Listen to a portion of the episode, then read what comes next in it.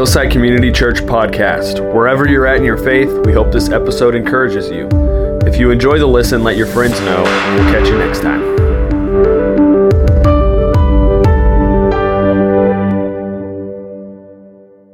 Uh, last week, we started a series uh, for December, just a couple of weeks, really, uh, called Unparalleled. And we're looking at, in this series, looking at John 1, just for two of those. Because John gives us the meaning of Christmas uh, without telling the Christmas story.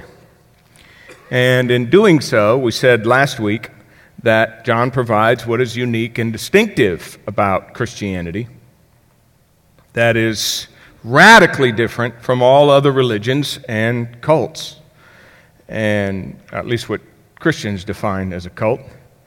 Um, and that is essentially from John, as you'll see. The dividing line then between other religious thinking is Christmas.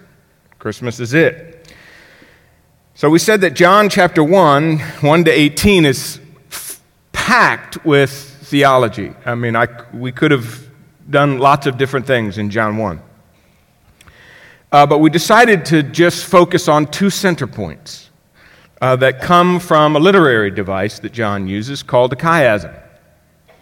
So uh, it looks like this John 1, and it has two of them in this text. Uh, the first verse, first and second verse, look like this, so they break down like this. Uh, so that means there's, they're, they're parallel. It's sort of a staircase parallelism, is how it works.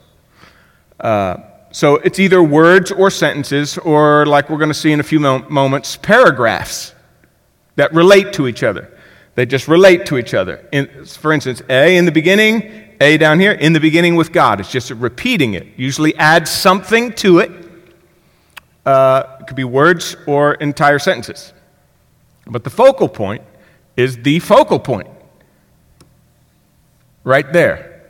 So we said in the beginning of this text here that there are the first focus, center point, is the idea that Jesus was with God and was God that the Word was God. So we looked at the nature of God first. And we said no other religion calls Jesus God. Our cults will say that he became a God, but he didn't start out as God. And what John is saying in this text is that Jesus was God before creation. And the verses that follow explain that everything was created through him. If everything was created through him, he was not created. So your cults will tell you that Jesus was created. Your monotheistic religions, even your monotheistic religions, which Christianity is a monotheistic religion, but, but it sees God different. All of them see God different. Uh, so Islam sees God a certain way, Judaism sees God a certain way, monotheistic. Only the New Testament, only Christianity sees Christ equal to God prior to creation and now. God, God is one, but He's three. So the Trinity is unparalleled, and there's no other religion that sees, and not even the cults. So, in terms of the nature of God, uh, we see Christianity is unparalleled. Uh, this, to me, is what makes Christianity provocative. I want you to think about the significance of that because it has significance. We're going to see a little bit of that today, but uh, it's, it stands out above every other religion because um, the moment you put Christ in that category and then you put him here, everything about religion, philosophy, salvation, everything changes. You can't say, well, Christianity's a little like everything else. They're radically different. Uh, and none of those monotheistic religions, by the way, Judaism will tell you they're a monotheistic religion. In other words, they believe in one God, but their monotheism is different than anybody else's monotheism. So, uh, Christianity just stands out, unparalleled. That's why I said to you last week what C.S. Lewis said about the Christian faith that we trust not because there is a God, but because there is this God. It's Christianity. It's the God of Christianity that is unique and stands out above the rest. And it is this God that is appealing. Uh, so, we talked about that a lot last week, and this week we're going to look at the second one.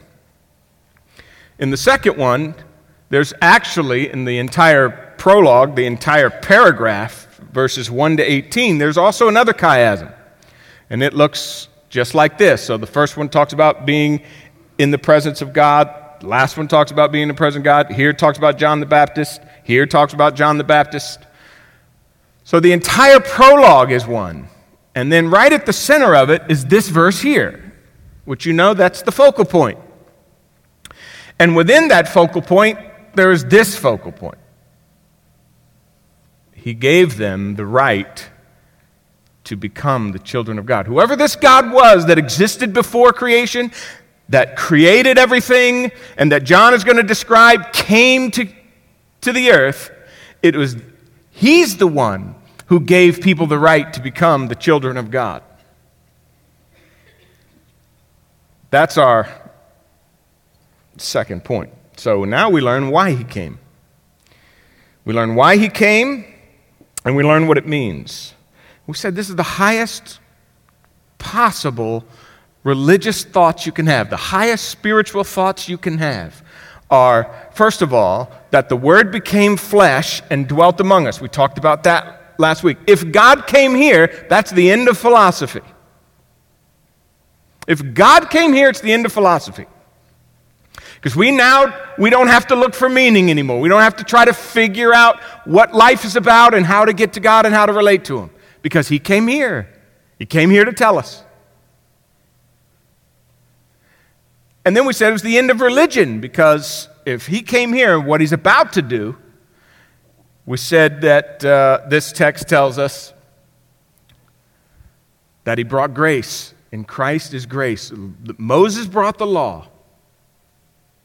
You could try to keep it all you want, but you can't. What you needed was grace, and Christ brought it. So that's the end of religion. That's the end of me trying to figure out what I have to do to please God. Because Christ brought that as well. So we're talking about the highest thought. And then on top of not only did the word become flesh, John 3:16, for God so loved the world that he gave his only begotten son. That's unparalleled. You've never heard it before. You've never seen it before. No other religion comes close to saying that. No other cult comes close. They come close. But Jesus wasn't God when he got here. So God didn't come. You say, what's the significance of that? Well, we talked about it last week. If you're a Trinity and you're a love and you're loving, what drives creation? See, if you're a single God, if you're monotheistic, if you, you got to uh, you got to believe in monotheism, you got a single God, you got a God who's one. But because he doesn't have anyone to relate to, he cannot be called love. So, because Christianity is a trinity, there's only one God, but they're a trinity. One God, one in essence, three persons. They can function in a relationship. There can be love. You can actually say of them, God is love, because they have someone to relate to. You can't say anyone has a mono, a, a, God, a single God by himself cannot be called love. He can't even love, there's no one to love. You might say, well, he can learn to love. Well, that's great. Then he's going to have to create in order to learn to love. That's not Christianity. God doesn't create in order to learn to love He created out of love. That's why, that's why this can be said. God already loved. He already loved, and He created out of love. Love was the reality, shapes reality because of the Trinity. It completely changes everything. I love this, another quote by C.S. Lewis. This is truly one of my favorite ones, although I have many of many favorites from him.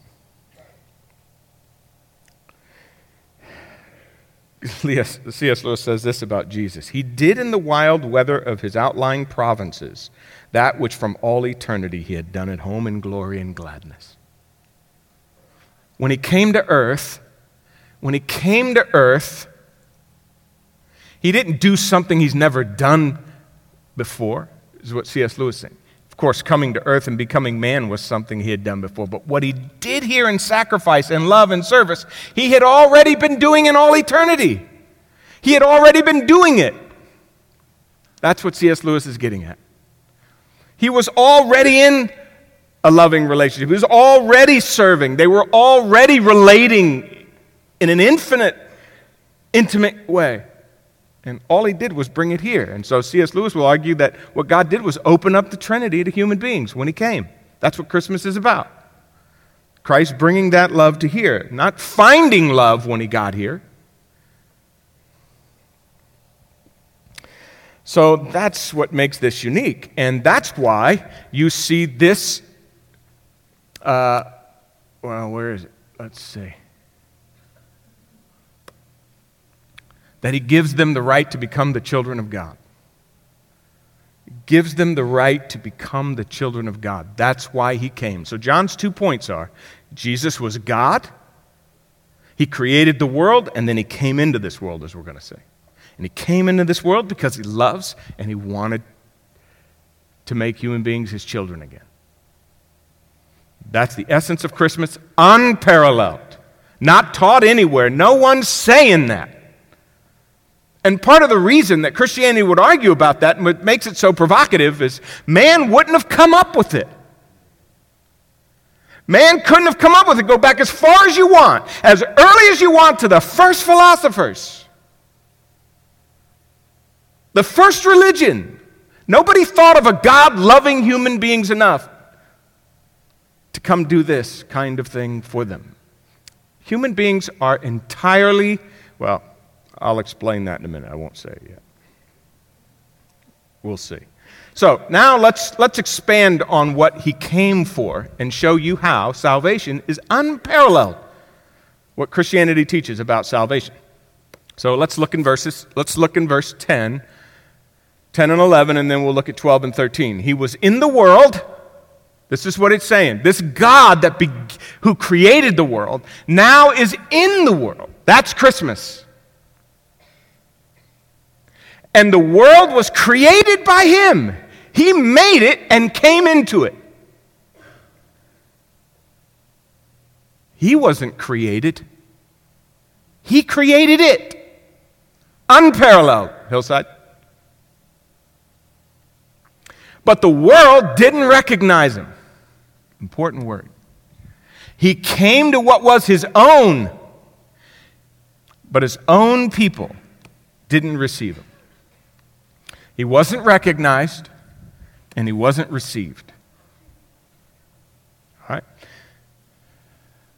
So keep that in mind because. But to all who did receive him, you say, what does it mean to receive him? Those who believe in his name. In other words, his character, who he is. Remember, that's what name means. You believe everything about what John just what John is saying about him. Those he's given the right to become God's children. He's given them the right to become John's, God's children. So just look at the terms. You can see how salvation is already different from other religions. There's a receiving, there's a believing, there's a giving, and then verse 13. Born, children, not born by parents, human parents, or human desire, or human's decision. Born by God. So there's a birth going on here but it's not birth like you've ever seen before. And this is John's way of saying, and I just, I just absolutely love it. There's just, it's, it's not human. It's not human looking. This is why humans couldn't create it. This is why Paul says in 1 Corinthians 1 Your eyes haven't seen, your heart has never considered. Your ears have never heard it before. It could not have been created by human beings. That's what makes Christianity provocative. So, John is saying, listen, there's literally no middle ground. You're either born or you're not born in God. You're either one of his children or you are not one of his children. We're speaking from a salvation perspective, not creation. We're all his children in the sense he created us. But to become his child, in his family. What John is going to say to be born again, to be saved. These sort of these spiritual terms. That relationship with God in his family. That's only something God can do. And that's what he came to do. So there's no neutral ground. And it hinges on the incarnation. So, here's what I mean by that.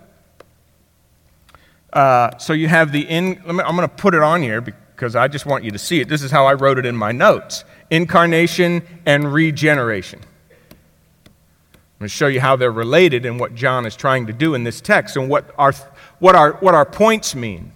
You know, our two middle center points. The first point was that God, be, it was God who became a man. That's incarnation. Christ came here. That's Jesus' birth.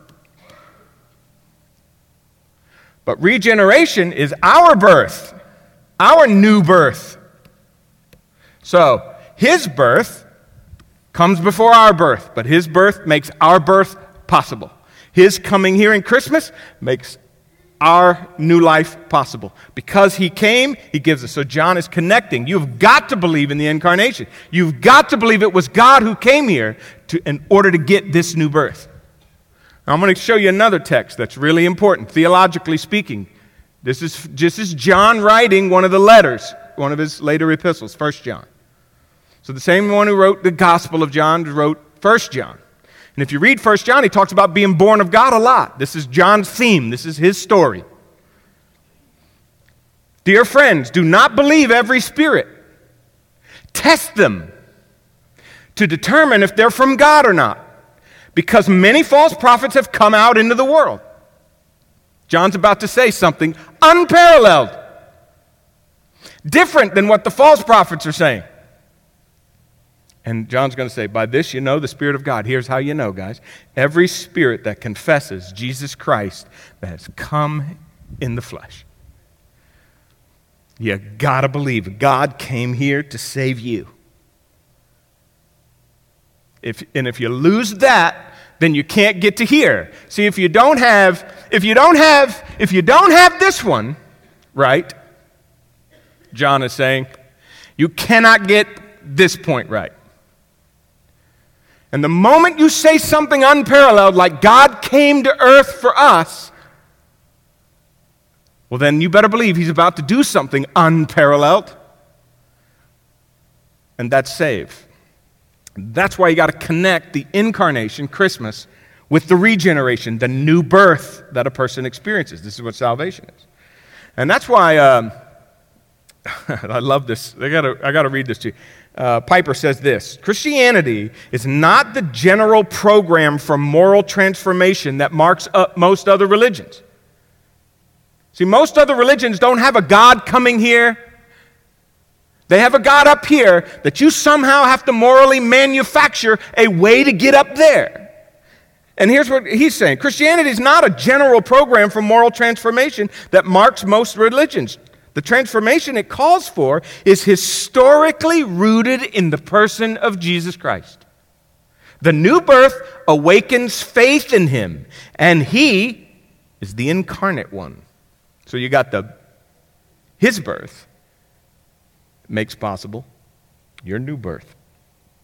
That's isn't that what you just sang it at the beginning of this? You know, the first thing we sang was "Hark the Herald Angels Sing," or uh, Charles Wesley. There's a line in it. Here's what the line goes Born that men may, know, uh, may no more die. Born to raise the sons of earth, born to give them second birth. He was born so that we could be born. That's the new birth. You say, well, what's the new birth? Well, that's what we need to spend a little bit of time on, thinking through what does it mean to become to become God's children, according to verse 13, to be born. Uh, what, what's that mean a little bit? So let's talk about that for a second. Uh, because it's unparalleled. And you're going to see how. Um, when we talk about being born again, that there, it carries a lot of weight, and especially culturally, because most, most people, uh, when they think about the people who have used the term born again, you've seen it on television, you see, all, you see it's, either some needy or crazy guy claims to be born again, typically in culture. And you're happy for him, but you don't want him to live next door to you. You know what I'm saying? You're happy he was born again, you don't want him as your neighbor. So born again has sort of create, gotten this idea that some wacky dude has found God and he's even more wacky now. Okay? When my dad first gave his life to Christ, and my dad would qualify as wacky. Uh, my mother, for the longest time, who couldn't understand what Christ had done in his life, because uh, he was a you know drug addict and there was lots of issues with his life, and he found his he found Christ in a rehabilitation center. And uh, my mom would say, well, he went from drugs to women, drugs and women, and then he found God. So he's just one of those needy people who just needs something, and born again is it. And so it just sort of has this, you know, just some guy needs moral structure. I mean, without it, he's in trouble. He just needs something. Thank God it was God. That kind of thing. And uh, so that's sort of what happens. But here's the thing John is about to tell you, and you can do this on your own. You can go read John chapter 3 because John's going to take this whole idea of being born by God, born by God, and he's going to spend an entire chapter on, it's the longest chapter on what it means, the new birth means. And here's why, and here's what John says in that text essentially. If you think about who comes to Jesus to find out about this, it's Nicodemus. Nicodemus was a, an older guy, mature, successful, religious. He had everything you would want. The last person you would say in society was crazy or a nut job was Nicodemus. And Jesus looked right at that guy right at that religious guy and said, You must be born again. So, what new birth is, is not just for crazy people. It's not just a tagline for people who have found something else, who try to get more religion. There's no more radical statement in, in all of your Bible that confronts religion and doing good works than the idea of the new birth. And the fact that he said it to Nicodemus, you must be born again, means, Nicodemus, I'm not calling you to immorality. I'm not calling you to more religion. I'm not saying you need more moral structure in your life. In fact, the new birth is a challenge to religion. Here's what Jesus was saying to this man who had achieved all kinds of goodness in his life Nicodemus, you have to start over. Nothing good you've ever done counts. That is so shocking to the human race. You probably hear it right now and you're like, eh, decent news. What, what, what are you going to do? But I'm going to tell you right now push you in a corner and someone asks you if you're better than anyone else or you deserve God's attention or, or heaven, you'll come up with reasons why you do, and then you'll end up right there in that spot. You'll see your arrogance. You'll see your arrogance if you look hard. See, Nicodemus said to Jesus, We know you're a teacher come from God, no one can do things that you do unless God sent him. And you know, you get that kind of, you know, if anybody ever says anything that nice to you, you're likely to say this back. Why, thank you very much, Nick. I've heard great things about you too. That's not what Jesus says. Because Jesus is trying to tell him, Nicodemus, I'm not a teacher that's just come to explain what you ought to do in order to get to me. I've come to save you. I'm that's where John 3:16 comes in. Jesus is about to explain to Nicodemus, you can't do it by yourself, and nothing you've ever done counts. God has loved you enough to come here and take care of this for you. That's what he's saying. It's unparalleled. That's unparalleled. So it's a new life you get. Since we all sort of start in the same place, is what Jesus is telling Nicodemus. Now, think about what that means on both sides of the coin. If you can do all this good stuff and it not count, what happens if you've done all this bad stuff?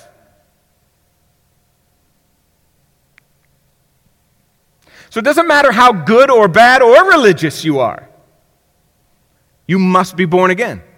Good, bad, or religious, you must be born again. And no matter how bad or irreligious you you are, you can be born again. Do you think about that for a second? All of us must be born again, but no matter how bad you've been, you can be born again. And so you got these two human dilemmas. Humans either fall on one side of the coin or the other, both very self focused. I'm good enough and God ought to accept me. Or I'm so bad he'll never accept me. Those are your two extremes. That's where humans come up with their religion. Just, just, just look at the underlying basis of all other religions and cults, and it's those two mentalities. It's those two mentalities. I want to read something to you. I read this not long ago. Bono said it, U2. Uh, from U2, he said this regarding Christianity and, and other religions. He just said this The thing that keeps me on my knees is the difference between grace and karma. You see, at the center of all religions is the idea of karma, and he's right. They just don't call it karma. Hindus do. But we use karma, and we're not Hindu. Right? So think about it. You know, what you put out comes back to you. You put out bad stuff, bad stuff comes to you. You put out good stuff, good stuff comes to you. That's how the universe works. Eye for an eye, tooth for a tooth. In physics, physical laws, every creation is met by an equal or opposite one, or every action. It's clear to me that karma is at the heart of the universe. He says, I'm absolutely sure of it. And yet, along comes this idea of grace. And it upends all of that. The bad guy's getting what he doesn't deserve, and the good guy's not getting what he thinks he deserves. It, it messes the whole human system up. That's what Christianity does. It literally messes up the entire religious system. He says, Love, grace defies reason and logic. Love interrupts, if you like, the consequences. I love this line. Love interrupts, if you like, the consequences of your actions, which in my case is very good news, Bono says. Because I've done some pretty stupid stuff. That's what it does. That's what grace does. So there's, there's nothing you can do. So if you were to say to someone, well, if you knew what I've done, Jesus would say in chapter 3, what we learned from chapter 3 is that doesn't put you behind at all. That doesn't put you behind at all. You can really test this theory of your arrogance and, your, and, and how good you think you are by, uh, by thinking of the last time you were indignant about someone else's moral behavior.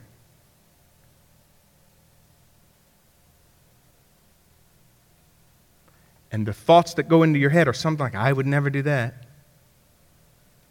that puts me a little ahead of you. And no other religion is going to walk up to you like Christianity and say, Sorry, you're not ahead. No other religion's going to do that to you. Sorry, you're not winning. What are you talking about? Unparalleled. Grace is unparalleled. And I, that's why John says, listen, this is not human concoction. You can't create this birth. Parents, it's not like, it's, in one sense, it's not like human birth. It doesn't come out of human desire. It doesn't come from, you know, just natural creation. It doesn't come from the decision, you know, where you're, you know, a family's planning on having children kind of a thing. That's not how it works. This is John's way of saying to Israel, who were, were all about religion and law. I don't care who you're related to. I don't care what you know. I don't care what you've done. I don't care how much better you see yourself than everyone else. None of that has anything to do with the new birth and being born again. So, no one who's born again is cocky. They ought to be the most humble people in the world because they know they couldn't have done anything to get it.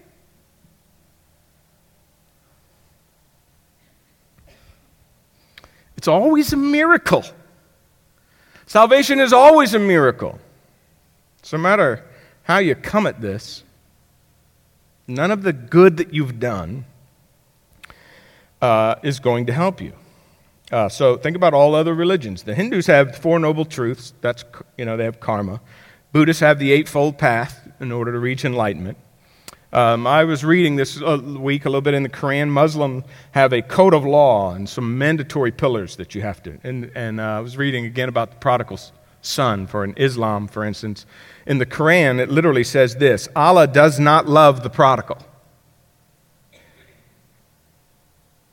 Allah doesn't love the prodigal.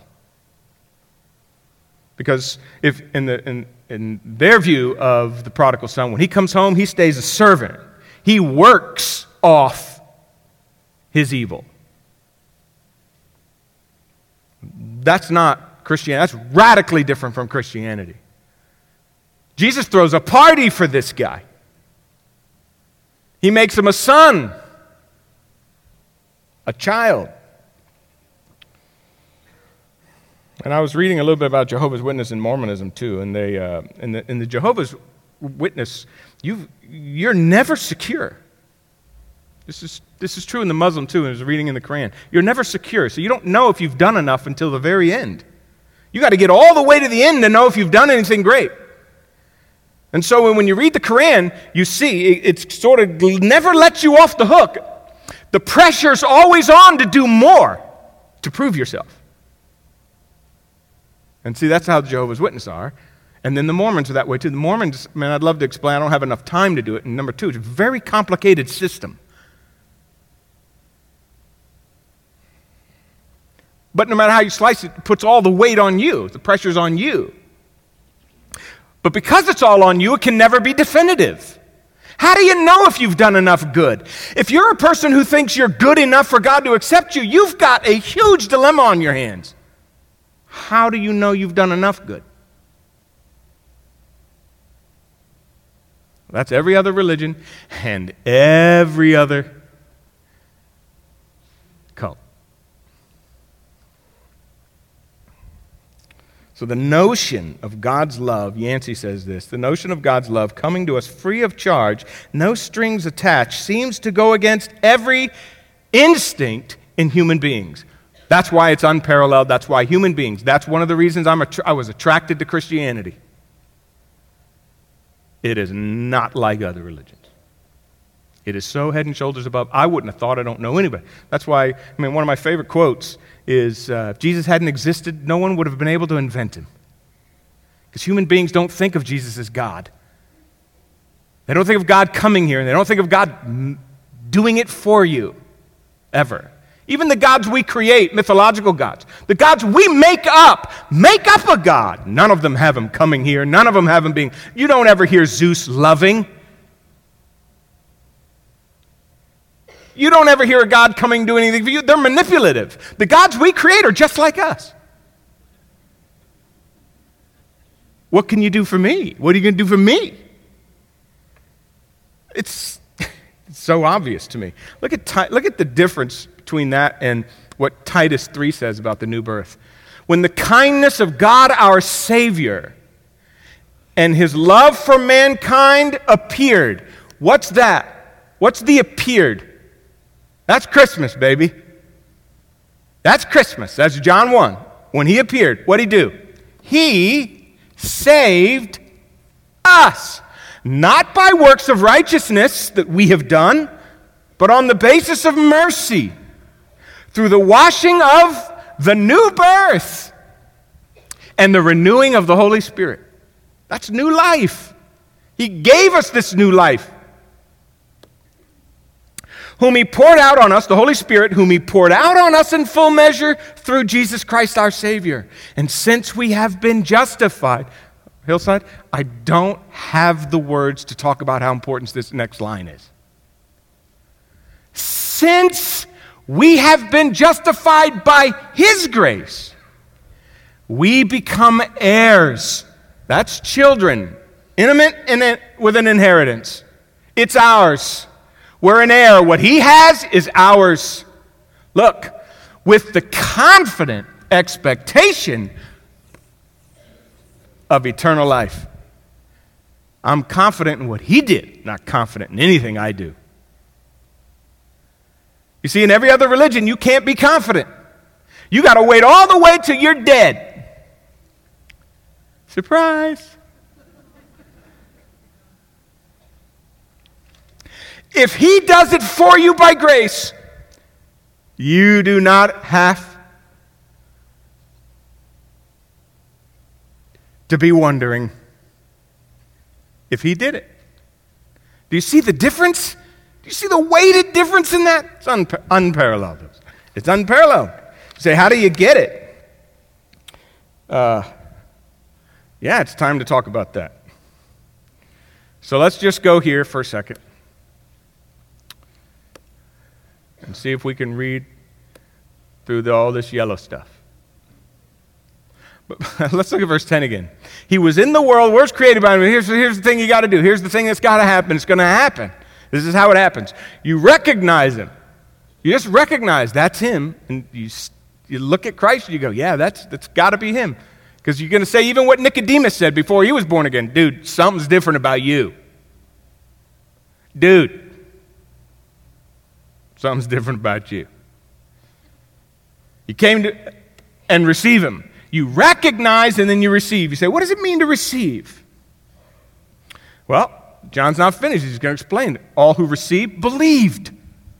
You put your you you you acknowledge that that's who that was. The moment you acknowledge that God came here for me because he loves me, and everything about him is true, not just who he is, but what he came to do. So I can't acknowledge who he is and then say, yeah, but I'll save myself. Yeah, but I'll be good enough for myself.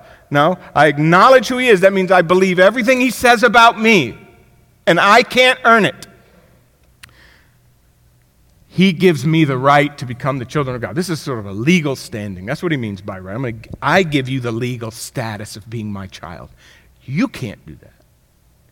And once you become my child, come into faith with me. Uh, now, you can see the way this is working. Just, just hear the imagery of, of being born, you know, uh, being, becoming a child and being born. Just hear the imagery. People who are born, and you know this, I know you know this, contribute nothing to their birth. I've witnessed this four times. Okay? No, nobody says, I think I'm ready to be born. Uh, and, and through none of their effort, they do nothing. Someone else is suffering. Someone else is, uh, someone else is bleeding, perhaps cussing, uh, someone else is doing it, but it isn't you. Your little slimy self appears, you didn't do a thing. That's what John is saying. The new birth is something that is done for you. And that's why Martin Luther, in his preface, and this is quoted, you can find this, uh, but Martin Luther, when he wrote the preface to Galatians, um, he, he literally says this So then, are you saying then we have nothing to do to obtain this righteousness? We, we do nothing? And then he writes next to it nothing at all. That's the new birth. So you become a child of God. Now, very quickly, what happens is God puts His Spirit inside of you and you become one of His children. And all of a sudden, when you come alive, when you come alive, and John 3 will use the illustration, the difference between, um, the difference between, because he'll quote Ezekiel 30. To explain the new birth, John's going to quote Ezekiel 36, or Jesus is. The stone and, uh, and a heart of flesh. And he's just going to distinguish between two kinds of hearts. One is a heart of stone, and one is a heart of flesh. And what happens when the Spirit of God comes in you? Here's what the text is saying We're all, we all got a stony heart. It's not alive. It's, it's not alive to God. It's a rock. It's about as alive as a rock is. An inorganic material. Has, it can't grow, it can't do anything. It can't respond to society. It can't, it can't respond to its environment. It can't do anything. It has nothing. So John says when the Spirit of God comes inside you, it gives you a heart of flesh. It's a picture of coming alive. And all of a sudden you want to do things that God wants you to do. All of a sudden you're alive to God and you can't explain how or you can't explain anything because John says it's like the wind. You don't know how it's blowing or where it's blowing. All of a sudden it just comes upon you and it changes you from the inside out. There's no more trying, there's no more. You know, you could come along with a rock. You could come to your rock and you could decorate the rock. You could paint it. You could put flowers around it. You can make the stone look better, but it's not alive. Jesus says, When I come into your heart, when the Spirit comes into your heart, I make you alive to me. That can look different for lots of people. For Augustine in 386. Ah. for Augustine in AD 386, Augustine was 32 years old, and for 16 years of his life, he'll tell you, sex was everything. He was just an immoral man. You read him and you hear his story. Immoral man. And one day, I don't know if I have. He's sitting under a tree and he, he is feeling conviction. He's having a conversation with somebody. He walks out to a garden. He's under such conviction. He does not want to give up sex. And yet he feels the Spirit of God coming upon him. And in August, he's underneath this. It's August AD 386. He's under a tree and he's got his hands around his knees and he's doing this under a tree in a garden. And he's fighting it and he's fighting it and there's emotional torment. And he just says, There's a moment, there's a moment, you can read this, you can find it. Eh, he just, he just, he opens, he just, he hears the Spirit of God saying, Take and read, take and read. And he has a Bible with him and he opens it up. And guess where he opens it to? Romans 13, 13, and 14. Oh my about no more drunkenness, no more carousing, no more this. Put on the Lord Jesus Christ, kill the flesh. And he's sitting there and he said, all of a sudden, it was like I was done right there. And my affection for everything else left except for Christ. It was that kind of a battle, very emotional. His new birth experience was that traumatic. On the other hand, you have C.S. Lewis. C.S. Lewis had just had a lengthy conversation. This is when he was tutoring at Oxford. He just had a lengthy conversation with J.R.R. Tolkien and Hugo Dyson because he was an intellect and it was all about atheism for him. He didn't believe Jesus was God. They had had this lengthy conversation. He says he went home unemotional and not believing. And the next day he woke up and he was going to take a bus ride to the zoo. He said, I'm sitting on this double decker bus at the top, and all of a sudden, I don't know how to explain it. no emotion whatsoever. He said it was as if, he says it was kind of like when you're sleeping and you wake up and you're lying there for a moment and then you just realize you're not asleep anymore. That's how the new birth came on me. I'm riding a bus to the zoo. And it happened in my heart. And the two of them never went back. One unemotional, one completely emotional. One was a battle to come to Christ. The other one was a, it just came over me the battle had been done because it was an intellectual battle prior to that. One was a moral battle, one was an intellectual battle, but the new birth conquers both of those. Uh, that's how it happened. I was 14 years old. And I'm 54 today. Or not today. Just in this day, I'm 54. And I can tell you honestly, I've never woken up in all of those years and wondered, well, I don't know what I got to do to please God. I don't know if I want to or not. It's just some, the heart changed. It's never unchanged. It never, Pinocchio, you've become a boy. you big old stack of wood. Now you're alive to God. That's what it means to be born again. All right, we're late. Bow your heads. Father, there's someone in this room who doesn't know that faith, doesn't know what it means to just let you save and change their souls. God, I pray they'd open their hearts to this morning to tell someone now that they've given their life to you, Lord. Not based on anything they've done, who you are and what you've done. I thank you for that, Father. All we can do is say it's unparalleled. We don't deserve it. In Jesus' name, amen. Hey, thanks for watching today's message. We hope it encourages you wherever you're at in your faith. If you enjoyed it, let your friends know. We'll catch you next time.